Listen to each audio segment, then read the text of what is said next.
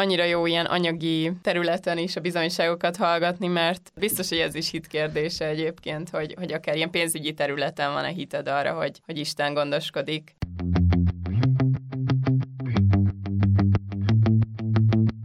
Sziasztok! Ez itt a 777 úton podcast legújabb adása. Én Szilágyi Anna vagyok. Én pedig Fekete Ági. A mai adásban hétköznapi csodákat fogunk megosztani az életünkből, amelyekben megtapasztaltuk Istennek a gondviselését, az ő szeretetét, és akkor először is arra gondoltunk, hogy egyáltalán jól lenne letisztázni, hogy mi, mi is a csoda. hát ez kicsit fura, hogy ezt kikerestem az értelmező kézi szótárból, de szerintem fontos az ilyen alapvető fogalmakat is letisztázni. És ezt találtam, hogy a csoda olyan esemény, amelyet nem tartunk lehetségesnek vagy valószínűnek tapasztalataink és ismereteink fényében, és a katolikus lexikon szerint pedig szoros értelemben egy olyan esemény, melyet Istennek a természet rendjét fölfüggesztő beavatkozása hoz létre. Szerintem ez elég érthető mindannyiunk számára de egy keresztény körökbe is egyébként, ez kicsit szomorú, gyakran találkozok azzal a gondolattal, hogy jó, oké, Jézus élt, létezett, cselekedett, meggyógyította a vakokat, ördögöt űzött ki az emberekből, járt a vizen, a vizet borrá változtatta, ez ugye az egyik legmenőbb csodája sokak szerint. De hogy ezek akkor megtörténtek, és hogy ma már nem történnek csodák, hogy ma Jézus már nem él ilyen szempontból. Még nem az, cselekvő. Nem cselekvő, igen, csak ott fenn van a mennyekben, aztán élvezi, ahogy dicsőítik őt. Hátradőlve figyeli az eseményeket. Néha ránk tekint, de hogy, hogy nem aktív a mi életünkben. És igen, ugye nyilvánvalóan ez nem, nem ez az igazság, mert, mert Isten ma is aktívan cselekszik az életünkben, és azért is szeretnénk ezeket a történeteket megosztani veletek, hogy ha esetleg lenne bennetek kétség, hogy Isten cselekszik-e az életetekbe, akkor, akkor hát ha ezek a történetek elgondolkoztatnak, hogy ú, tényleg velem is történt valami, valami hasonló. És még egy ide vonatkozó szentírási részletet is hoztam a 71. Zsoltárból, ahol ezt olvassuk. Én pedig szüntelenül remélek, és folyton dicsérlek téged. Igazságodról beszél a szám, és szabadító tetteidről minden nap, bár nem tudom felsorolni őket. Az Úrnak, az én Uramnak nagy tetteit hirdetem, egyedül a te igazságodat emlegetem. Istenem, te tanítottál ifjúkorom óta, mindmáig hirdetem csodáidat. És emlékszem, nekem ezt egy lelkigyakorlaton adták föl feladatul, hogy, hogy írjam össze, hogy Isten milyen csodákat tett az életemben, azért, hogy, hogy így növekedjen a bizalmam iránta. És szerintem nagyon fontos, hogy emlékeztessük magunkat ezekre az eseményekre, mert mert hát emberek vagyunk, és sokszor elfeledkezünk erről. és amikor ott vagyunk egy nehéz helyzetbe, akkor, akkor talán ezért is tűnik annyira kilátástalannak, mert, mert nem jut eszünkbe, hogy de hát volt egy másik nehéz helyzet, és Isten abból is ki tudott engem valahogy szabadítani. És ha mondjuk van erről egy konkrét listám, vagy, vagy jól fel tudom idézni ezeket az eseményeket, akkor már is nem lesz annyira kilátástalan az a helyzet. Igen, és egyébként érdekes, hogy a Bibliában is rendszeresen elfelejtik az emberek, hogy Isten mit tett értük, és nagyon sokszor benne van ez az igébe, hogy emlékezz meg a jóságomról, emlékezz meg, hogy miket tettem érted, mondja Isten. Illetve van olyan is, hogy mondjuk Pál figyelmezteti ott a, a gyülekezetet, hogy hát Igen. jusson már eszetekbe, hogy, Igen. hogy hova jutottatok el, honnan, tehát hogy ö, milyen érdekes, hogy az emberek nem változnak ilyen szempontból, és ugyanúgy uh-huh. feledékenyek vagyunk, és ugyanúgy hajlamosak vagyunk csak az aktuális problémára nézni, és elhinni, hogy ebből nincs kiút. Szóval igen, ezért is, ahogy Ági mondta, szeretnénk megosztani a mi történeteinket, amik azért elég személyesek. Igen. De úgy voltunk vele, hogy ha ez bárkinek segít, és bárkinek ad bizalmat, megerősíti a bizalmat Istenbe, akkor ezekről érdemes beszélni. Igen, szóval azért ehhez kell bátorság is, mert nyilván mi nem tudjuk, hogy ki hallgatja ezeket a podcasteket, szóval, szóval ez egy kitárulkozás, de reméljük, hogy ezt ti is jól fogadjátok. Így van. És akkor elkezdeném az Jó. első történettel. Ugye adtunk címeket ezeknek a kis bizonyságoknak, Igen. és ennek azt a címet adtam, hogy a megbocsátás ereje. Ez a, egy korábbi munkahelyemen történt, amit most szándékosan nem fogok itt megnevezni, de érdemes tudni, hogy akkor még nagyon friss voltam így a munkaerőpiacon, tehát nem sokkal azelőtt kerültem ki az egyetemről, és az volt nagyon röviden a helyzet, a bonyodalom, hogy a közvetlen főnököm egy olyan 40-50 közötti férfi volt, és hát ő eléggé visszaélt a pozíciójával. Igen, ez is egy elég, elég személyes és elég nehéz történet, viszont így, hogy nevek nélkül mondom, szerintem felvállalható. Lényeg az, hogy ő engem és több fiatal kolléganőmet szóban így zaklatott, ez fontos, hogy szóba, tehát nem történt tetlegesség, uh-huh. viszont ez már olyan olyan szinten volt frusztráló, hogy, hogy én azon gondolkoztam, hogy felmondok emiatt. Mm. Tehát, hogy iszonyatosan megnehezítette a, a mindennapokat. Tehát volt olyan, hogy sírva mentem be dolgozni, nem akartam vele találkozni, úgy éreztem, hogy kb. nem tudok dolgozni emiatt, tehát nem tudom magamból kihozni a maximumot, mert annyira annyira zavar, hogy ő ott van, és féltem mindig, hogy mit fog mondani aznap. Volt olyan mondjuk, hogy megjegyezte, hogy miért nem szoknyába jöttem dolgozni. Vagy hogy hú, ma is milyen csinos vagyok. De hogy, uh-huh. tehát, hogy ez, amikor egyszer fordul elő, akkor azt mondja az ember, hogy persze, oké. Okay. Okay, de amikor minden nap, és látod, uh-huh. hogy méreget, az már nagyon nem oké szerintem, és Igen. én sokáig, hát legalábbis olyan egy, egy-két hónapig azt gondoltam, hogy biztos csak túlérzékeny vagyok, tudod, ez a szokásos bekapcsol, ez hogy a... velem van úgymond a baj, nem Igen. is a másikkal. Igen. Igen, nyilván én nem ismerem még, tudod, úgy annyira újonc voltam, hogy úgy gondoltam, hogy hát nem ismerem még itt a viszonyokat, biztos ez normális. És aztán elkezdtünk beszélgetni így a többi kolléganőmmel, és, és ők is azt jelezték vissza, amit én, hogy ez őket nagyon-nagyon zavarja. Még, még olyan is volt egyébként, ami nem így a nőiségemről szólt, de hogy például mögém állt, amikor írtam egy cikket, és borzasztóan frusztrált, hogy ő nézi, ahogy írok, mm. ahogy dolgozok, tehát ez is nyilván így, így visszafogta azt, ahogy tudnék egyébként dolgozni. És akkor most jöhet a, a bizonyság része. Igazából volt egy, egy mély pontom, amikor már így nagyon elegem volt ebből, és uh, tényleg az, hogy gyomorgörcsel mentem dolgozni, vártam minden nap már azt, hogy hazamehessek, és így kifakadtam, egyébként anyukámmal voltam akkor, és így neki sírtam el a bánatom, hogy én, én tényleg fel akarok mondani, mert én ezt nem bírom.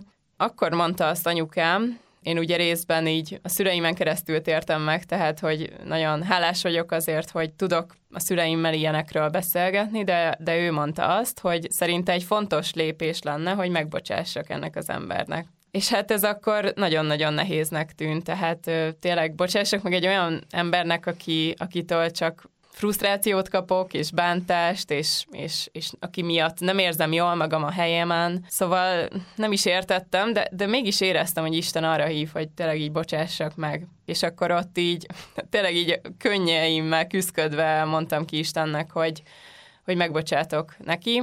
Nyilván mondom ezt nektek is, hogy ehhez nem kell azt éreznetek, hogy okésak vagytok érzelmileg, tehát hogy én akkor még nagyon haragudtam, és nagyon ideges voltam, és ennek ellenére lehet kimondani, hogy megbocsátasz valakinek. És hát itt jött a fordulat, hogy igazából nem csak megbocsátottam, hanem egyébként átadtam az egész helyzetet Istennek, és azt mondtam, hogy Uram, csinálj, amit tudsz, vagy amit akarsz, ha nem lesz változás, akkor kérlek, hogy adj egy új munkahelyet.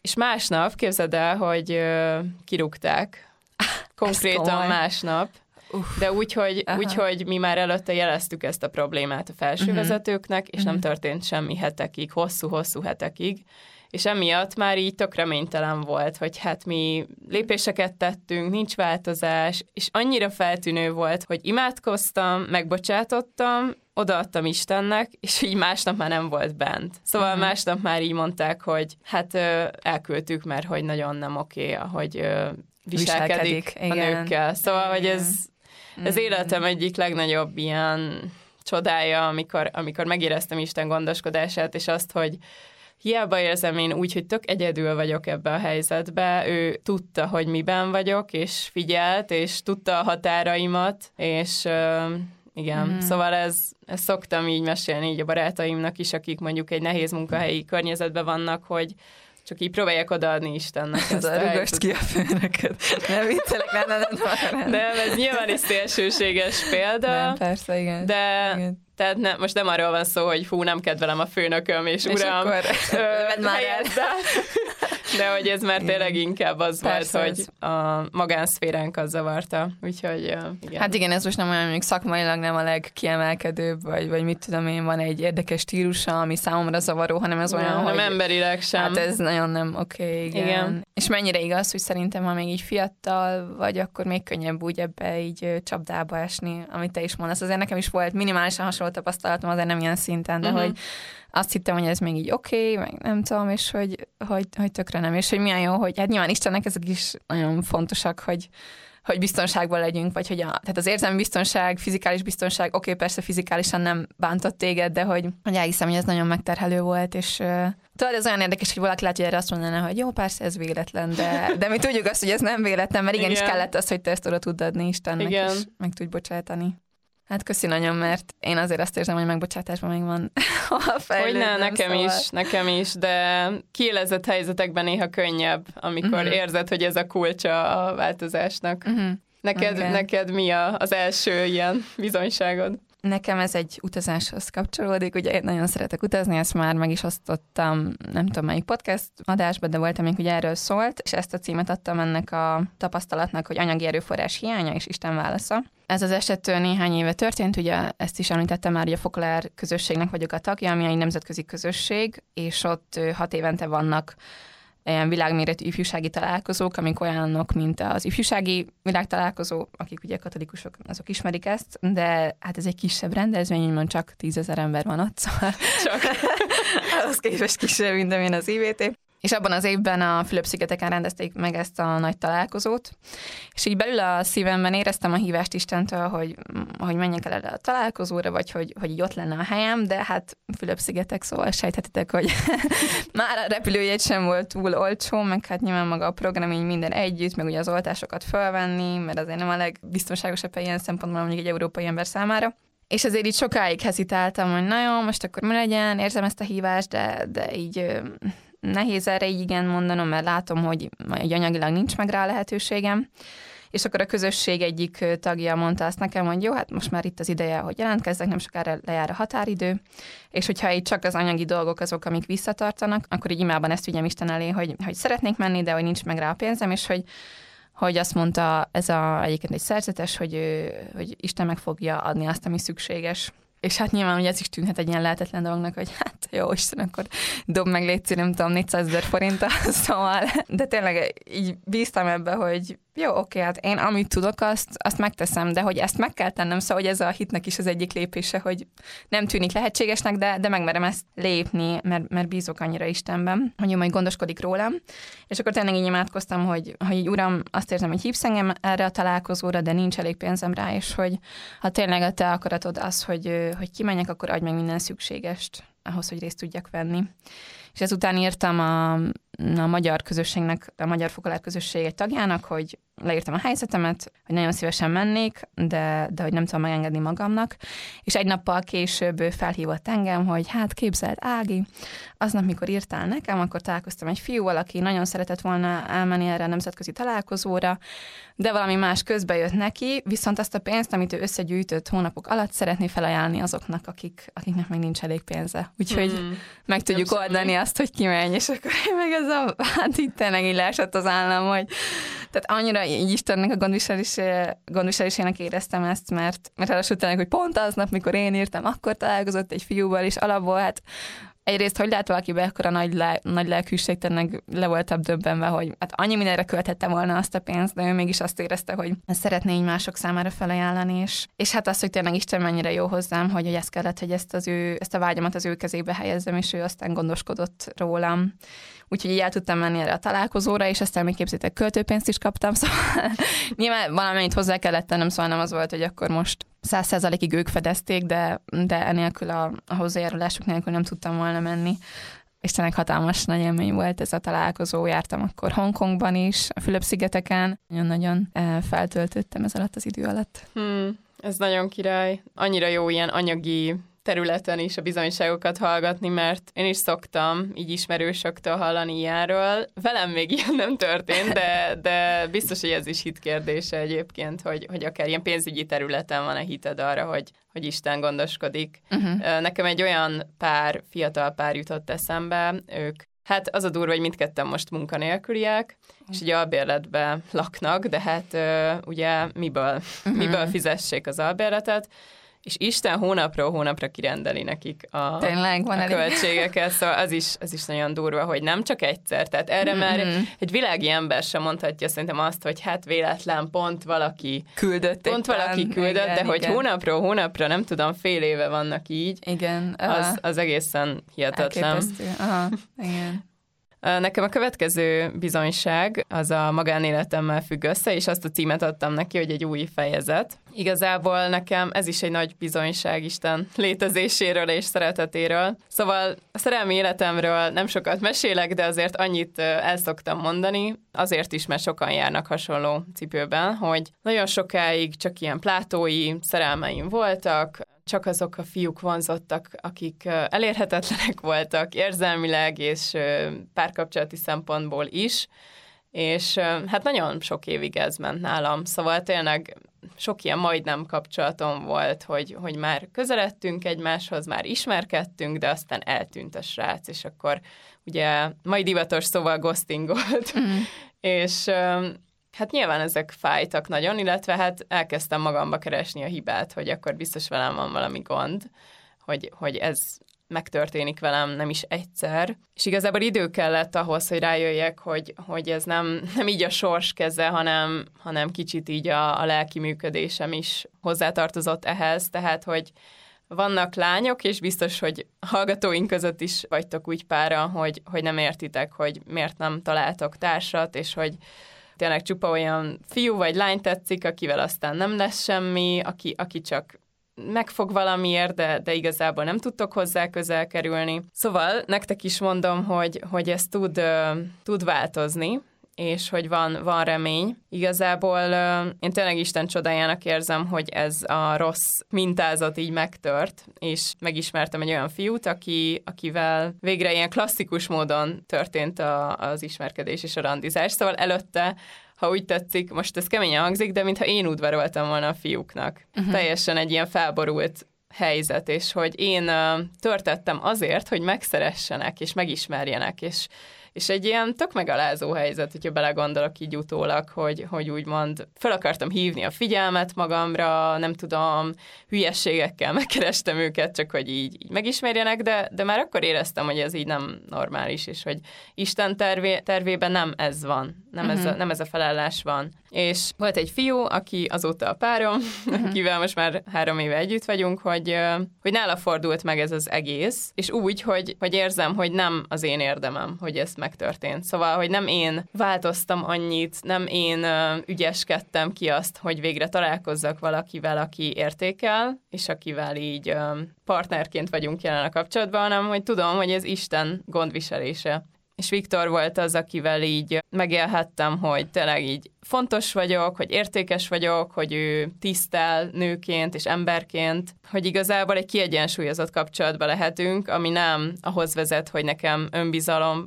problémáim lesznek, és önbizalom hiányom, mint ahogy előtte megéltem a fiúkkal, hanem, hanem hogy tényleg így értékesnek érzem magam, és hogy egy ilyen elégedettség érzés van bennem alapvetően, ami nyilván nem azt jelenti, hogy egy tökéletes párkapcsolat, amilyen nincs szerintem. Uh-huh. Ez fontos kiemelni, hogy hogyha valakivel vannak konfliktusaid, egy ö, sráccal vagy lányal, akivel ismerkedsz, ez nem azt jelenti, hogy nem Isten küldte, mert hogy hogy szerintem nincs ilyen, hogy azzal zöggenőmentes lesz, viszont abszolút egy új minőség volt egy új fejezet, ahogy mondtam az elején. Szóval szeretnélek bátorítani titeket, akik még így vártok a társatokra, hogy, hogy adjátok oda minden nap ezt az egészet Istennek. Tudom, hogy nagyon nehéz, tudom, hogy néha teljesen reménytelennek tűnik az, hogy hogy lesz egyszer párotok, és, és hogy csak így telnek a napok, meg a hónapok, meg akár az évek, és nincs változás, de, de tényleg saját tapasztalatból mondom, hogy ez egyszer csak egyik pillanatra a másikra meg tud változni, és hogy Isten így nem feledkezik meg rólunk, és nem feledkezett meg rólatok, és el fog jutatni oda, azt gondolom, hogy meccésfontba kerüljön a két út, és még csak annyi kiegészítést szeretnék ehhez mondani, hogy, hogy azért a lelki részesen megsporolható, szóval én jártam pszichológushoz, és igazából erre bátorítok másokat is. Én nem gondolom, hogy kizárja ez a kettő egymást, szóval, szóval szerintem az Istenben való bizalom is nagyon fontos, de az is fontos, hogy maga, magunkon dolgozzunk, és felismerjük azt, hogy hm, már ez a sokadik ugyanolyan eset, Igen. már a sokadik ugyanolyan csapda, amivel bekerültem, és akkor egy terápián nagyon szépen ki tud derülni, hogy ez miért van. Szerintem ez a kettő egy elég ütős kombináció. Hát igen, mert a pszichológia is egy tudomány, és ugye Isten ad eszközöket arra, hogy, hogy meg tudjunk gyógyulni. Szóval ez olyan, hogy elmegyek orvoshoz, ha nem tudom, vagy meg kell valamilyen testrészemet, vagy valamit műteni, szóval nem az van, hogy azt várom, hogy majd csak megszabadulok igen. ettől a fájdalomtól. Szóval, hogy ez, ez fontos, ugyanez... hogy nem Isten ellen van, ha elmész egy pszichológushoz, hanem ugyanúgy ő adhatja ezt igen. neked, ezt a lehetőséget. És milyen jó, hogy ezt mondod, hogy megtört ez a rossz fajta mintázat, mert szerintem azért sokan vannak olyanok, akik mondjuk a 20-es évek vége felé, vége felé járnak, vagy a 30-as éveikben, és, és így sokszor újra és ugyanabba a csapdába esnek bele, és, és hát ha ez őket is egy kicsit felrázhatja, hogy van ebből kiút, de hogy ez, ez tenni is kell, hogy legyen, Igen. legyen változás. Meg milyen jó az, hogy Isten számára fontos a szerelmi életünk is, nem? Hogy, de tényleg, hogy sokszor ezt gondolnánk, hogy na jó, hát ez most egy olyan téma, ami ami csak rám tartozik, és hogy ezt nem, nem kell vele megosztanom, de közben így nagyon fontosak Istennek a, a vágyaink, amik bennünk vannak. Meg ha azt veszük, ő találta ki a szerelmet, meg a házasságot, szóval igen. ő, a, ő a szerzője ennek az egésznek, úgyhogy nyilván fontos neki. Igen, igen. Úgyhogy tudok kapcsolni ehhez, mert nekem a második tapasztalat, amit hoztam, az így a Nekem is egy párkapcsolati témáról szól, de így érdekes, amit mondasz, mert sokáig így azt gondoltam, hogy Hát igen, Isten mondom, amit rám akar erőltetni, ez most nem szorosan kapcsolódik ehhez a témához, de hogy, hogy nem közben én nagyon érdekli azt, hogy mi van bennem, meg hogy mik a vágyaim, és, és hogy igen, így akár a párkapcsolat szintjén is. Szóval ez a történet, egy elég személyes történet. Nekem is, hát már több mint két és fél éve van barátom, és egy éve jártam vele, mikor találkoztunk egy randin, és láttam, hogy valami nagyon, nagyon nem oké okay vele, és hát akkor ott szakított velem. Ami, ami nekem tényleg ilyen derült égből villámcsapásként ért, mert hát előtte azért egy nehéz időszakon voltunk túl, amiben tényleg sok heves konfliktus volt, de én azt éreztem már így pont ennél a találkozónál, hogy jó, ezt már így magunk mögött hagytuk, most akkor így egy új lap, újra kezdünk, és, és hogy most ebben egy jobb időszak, egy nyugodtabb időszak fog bekövetkezni, de benne közben meg tökre más volt,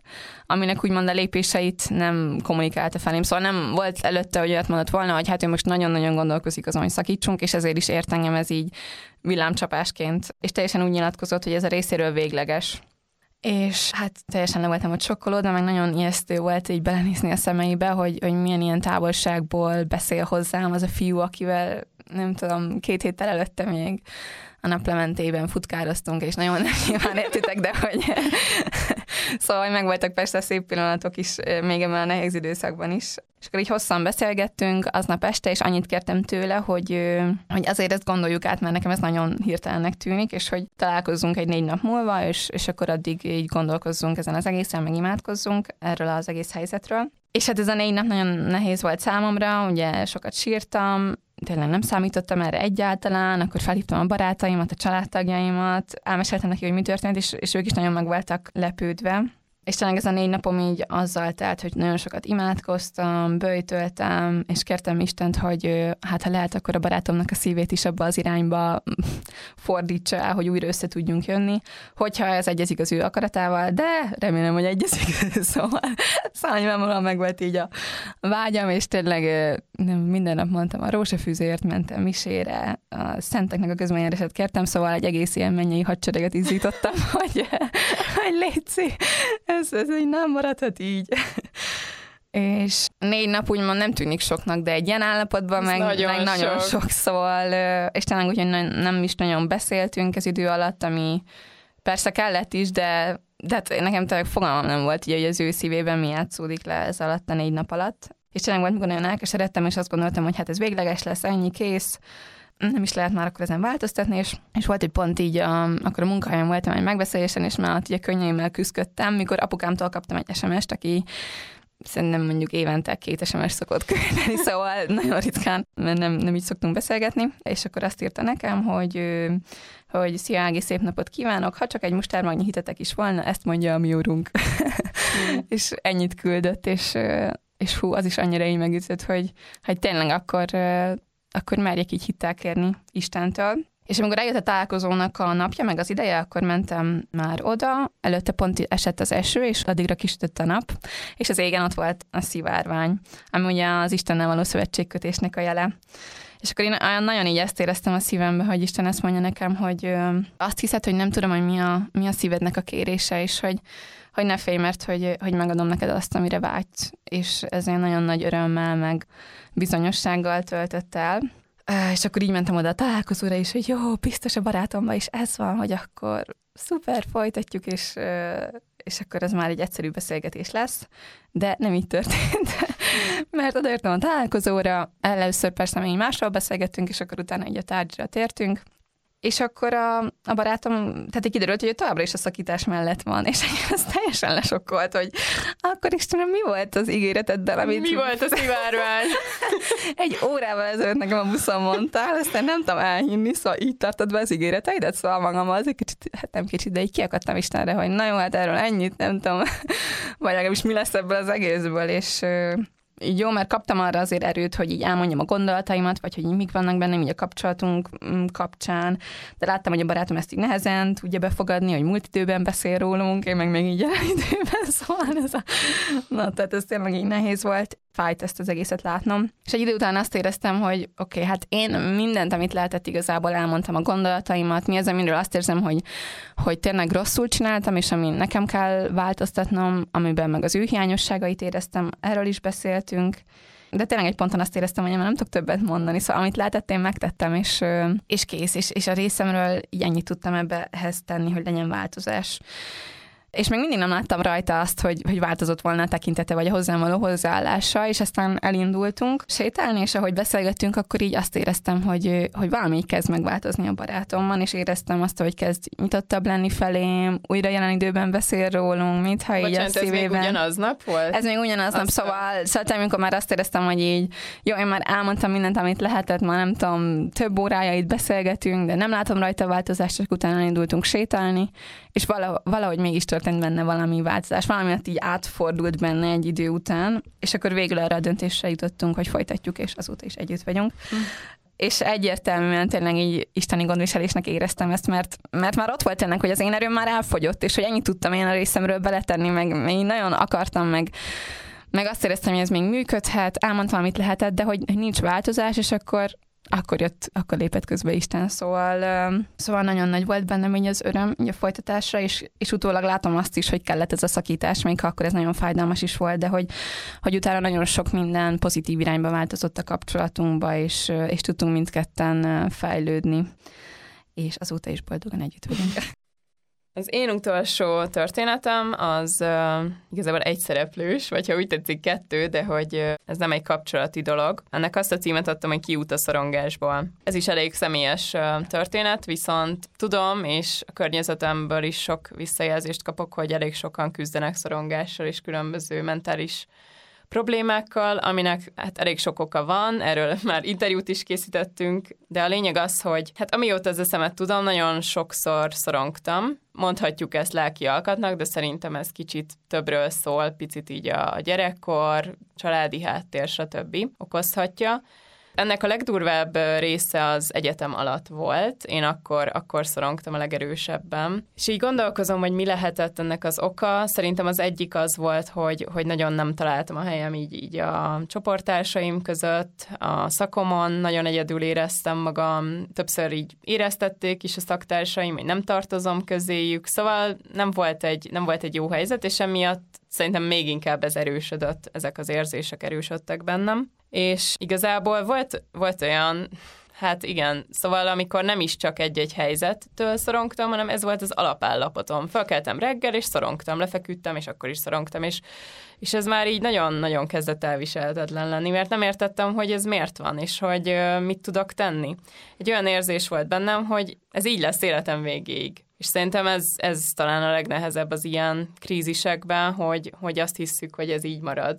És én is, hát ettől különösen így elcsüggettem, hogy most akkor komolyan én már nem leszek boldog, és hogy, és hogy így kell éljek ebbe a félelembe, ebbe a frusztrációba. Tényleg ijesztő volt. Hát itt is volt egy ilyen mélypont, hasonlóan, mint az első bizonyságomnál, hogy amikor már tényleg a padlón vagy, és már, ahogy te is mondtad, azt érzed, hogy emberileg már mindent megtettél, amit tudtál. Én már akkor mindenféle relaxációs technikát kipróbáltam, meg légzőgyakorlatot, meg én nem tudom, tehát amit a stresszkezelésről el lehetett olvasni, azt én elolvastam, meg a, a szorongás oldásról, meg minden, de egyszerűen nem segített semmi. És tényleg csak így lebarultam Isten előtt, és imádkoztam, hogy Uram, én ezt nem bírom tovább, én, én nem látok reményt igazából, nem látok kiutat, csak sötétséget. És uh, szerintem ez egyébként elég sokféle helyzetben lehet, amikor tényleg csak így a sötétség vesz körül, és keresed a fénysugarat, de nincs. Tehát, hogy, hogy ez egy borzasztó helyzet, és nagyon megterhelő. És akkor uh, jött egy kép, nagyon érdekes volt. Nem is vártam már akkor választ Istentől, csak így sírtam. És mégis kaptam tőle egy képet, ami arról szólt, hogy láttam igazából egy, egy hajót egy ilyen nagyon viharos tengeren. Hasonlóan képzeljétek el, mint az igébe, amikor ugye Jézus alszik, és a tanítványok ébrezgetik, és teljesen kétségben vannak esve. Hát szerintem hasonló lelki állapotban lehettem, mint a tanítványok akkor, hogy ez a, ez a kétségbeesettség és láttam érdekes így magamat is kicsit kívülről, hogy, hogy én ott így fekszem ezen a hajón, és már így halálfélelmem van, hogy így nem fogok innen kijutni élve ebből a viharból, ilyen óriási hullámok, és körülbelül azt éreztem, hogy a hajó is el fog süllyedni. Egyszer csak így odajött hozzám Jézus e-, ebben a képben, de mondom, mindez nem egy látomás volt, tehát ez egy ilyen mentális kép volt ima közben, és azt mondta, hogy ha szeretném, de ilyen nagyon szeliden mondta, akkor átadhatom neki a kormányt, a hajókormányt. És meglepődtem ezen, mert én addig észre se vettem, de én akartam irányítani ezt a hajót, és lényegében Hát nyilván értitek, ez egy szimbolikus kép, de én akartam így kontrollálni és kézben tartani az életem, és megoldani a problémáimat, megoldani ezt az egész szorongást, és akkor jöttem rá, amikor ezt így megkérdezte tőlem Jézus, hogy ja tényleg, hogy így én álltam ott a kormánynál, úgyhogy nincs jogosítványom hajót vezetni. És mondtam neki, hogy persze, átadom, mindegy, ha ez hozza el a változást, akkor átadom. Meg tényleg egy ilyen, egy ilyen alázat is jött akkor a szívembe, hogy, hogy uram, én nem tudom irányítani az életem. Én látod, hogy kevés vagyok ehhez és akkor nagyon érdekes volt. Ne úgy képzeljétek el, hogy egyik pillanatról a másikra így, hú, lementek rólam a terhek, és megkönnyebbültem, de mégis biztos ismeritek azt az érzést, mikor tényleg csak sötétség vesz körül, és feketesség, de akkor így azt éreztem, hogy ha csak egy kis fénysugár, egy, mintha egy gyufát meggyújtasz, az jelent meg nekem. És azt éreztem, hogy innentől igazából csak bíznom kell benne, hát ez sem mindig egyszerű, de hogy ő ki fog vezetni a partra, tehát így a szárazföldre a hajó, hajón, és el kellett engedjem így a kontrollt, el kellett engedjem az életemet, ez igazából szerintem az egyik legnehezebb dolog hívőként, hogy nem a miénk az életünk. Szóval erre, erre tök jó volt ez az időszak. Persze utólag könnyű azt mondani, hogy jó volt, közben nagyon szenvedtem, de, de hogy, hogy arra ráébredni, hogy nem tudok mindent irányítani és hogy teljesen rendben van, hogy nem tudunk mindent irányítani, akár így érzelmileg, akár kapcsolatainkban, vagy, vagy bármilyen területen. Van, hogy elfogyunk, és kevesek vagyunk emberileg, és hát ez így van megalkotva, tehát, hogy, hogy Isten ezt nem véletlenül hozta így létre, hogy szükségünk van rá. És igazából ezt mondanám mindenkinek, aki hasonló helyzetben van, és, és valamiért reménytelennek érzi magát, vagy ha azt érzed, hogy te már mindent megpróbáltál, és nincs változás, és nincs semmilyen kapaszkodód, akkor tud, hogy de van, szóval Isten a kapaszkodód, és szeretem nagyon ezt az igét, ami erről szól, hogy ő, ő a mi kősziklánk mindörökre, és hogy igazából, hogyha ráépítjük a házunkat, akkor az árvizekbe se fog elsüllyedni. Ági, neked mi az utolsó sztorid? Köszönöm Anna a megosztásokat. Az én utolsó történetem az még gimiskoromban történt, ami már nem ma volt, de nagyon, nagyon szeretem ezt a tapasztalatot, mert, mert tényleg azt érzem, hogy végtelenül egyszerű, és hogy nagyon konkrét, nagyon szemléletes. Igen, azt kell rólam tudni, hogy édes szájú vagyok, szóval nagyon szeretem az édességet. és a suliban menzás voltam, ami nálunk hát sokáig nem volt túl jó. Szerintem a legtöbb iskolában így van, bár nem tudom, hogy most mi a helyzet, de, de akkor így ez volt. És hát aznap sem a legfinomabb volt az ebéd, valamilyen olyan főzelék, amit nem szeretek. De én megörültem, amikor megláttam, hogy ú, jár egy szelet süti is az ebédhez. Jó, hát jó, most ezzel nem fogok jól lakni, de hogy, de hogy legalább van valami öröm az ürümben és egy barátnőmmel együtt ebédeltem, aki vegetáriánus volt, ezért neki más volt a menü, és, és neki még rosszabb volt. szóval, bár én is így alig nyúltam hozzá a főzelékhez, max. egy-két falatot ettem, de ő szinte így hozzá se nyúlt, szóval egyet sem evett. És, és tökre megsajnáltam őt, hogy hát hogy lesz így ereje, így a nap további részéhez, még van egy-két óránk, nyilván ő is örülne annak, ha valamit tudna enni, és bár talán nagyon vágytam a sütire, meg így megörültem nagyon, mikor, mikor tudtam, hogy, hogy ez is lesz, de, de úgy voltam, hogy akkor odadom neki, hogy legalább valamit ő, tudjon enni.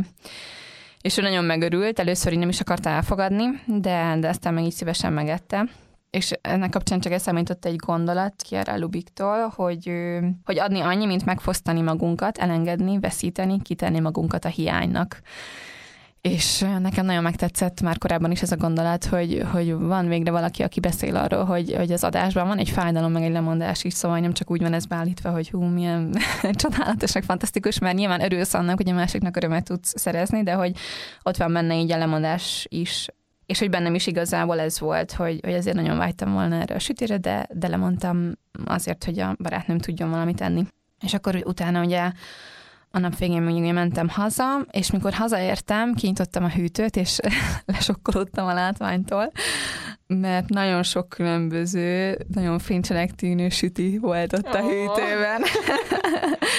és nem értettem, hogy mi történt. Aztán kiderült, hogy apukám csak így elugrott a cukrászdába, és gondolta, hogy vesz néhány sütit.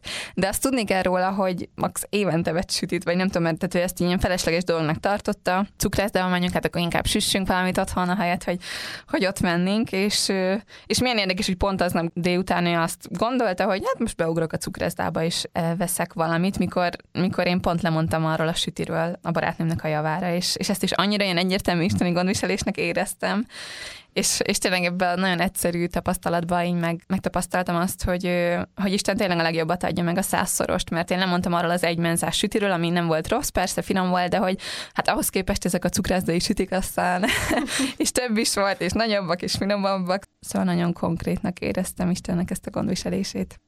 Meg az jut eszembe erről, hogy ez úgymond úgy tűnik, hogy egy kis dolog, de hogy szerintem az életnek a nagy kérdéseiben is ugyanez van, nem? Igen. Hogy, hogy elengedünk valamit, látszólag tök nehéz elengedni, és áldozattal jár, és hogy Isten a sokszorosát adja vissza. Szóval Igen. Szóval ez annyira szép, Igen. mintha egy metafora lenne a sütikkel. Zeresként arra gondoltunk, hogy egy feladatot, illetve hát nem is feladatot, egy ilyen kihívást adnánk nektek, arra hívunk titeket, hogy figyeljétek meg ebben a hónapban, hogy hol, milyen területen látjátok munkálkodni Istent az életetekben. Akár mi az a nehézség vagy probléma, ami most még így teljesen lehetetlennek tűnik, hogy megoldódjon, de bíztok Isten gondviselésében.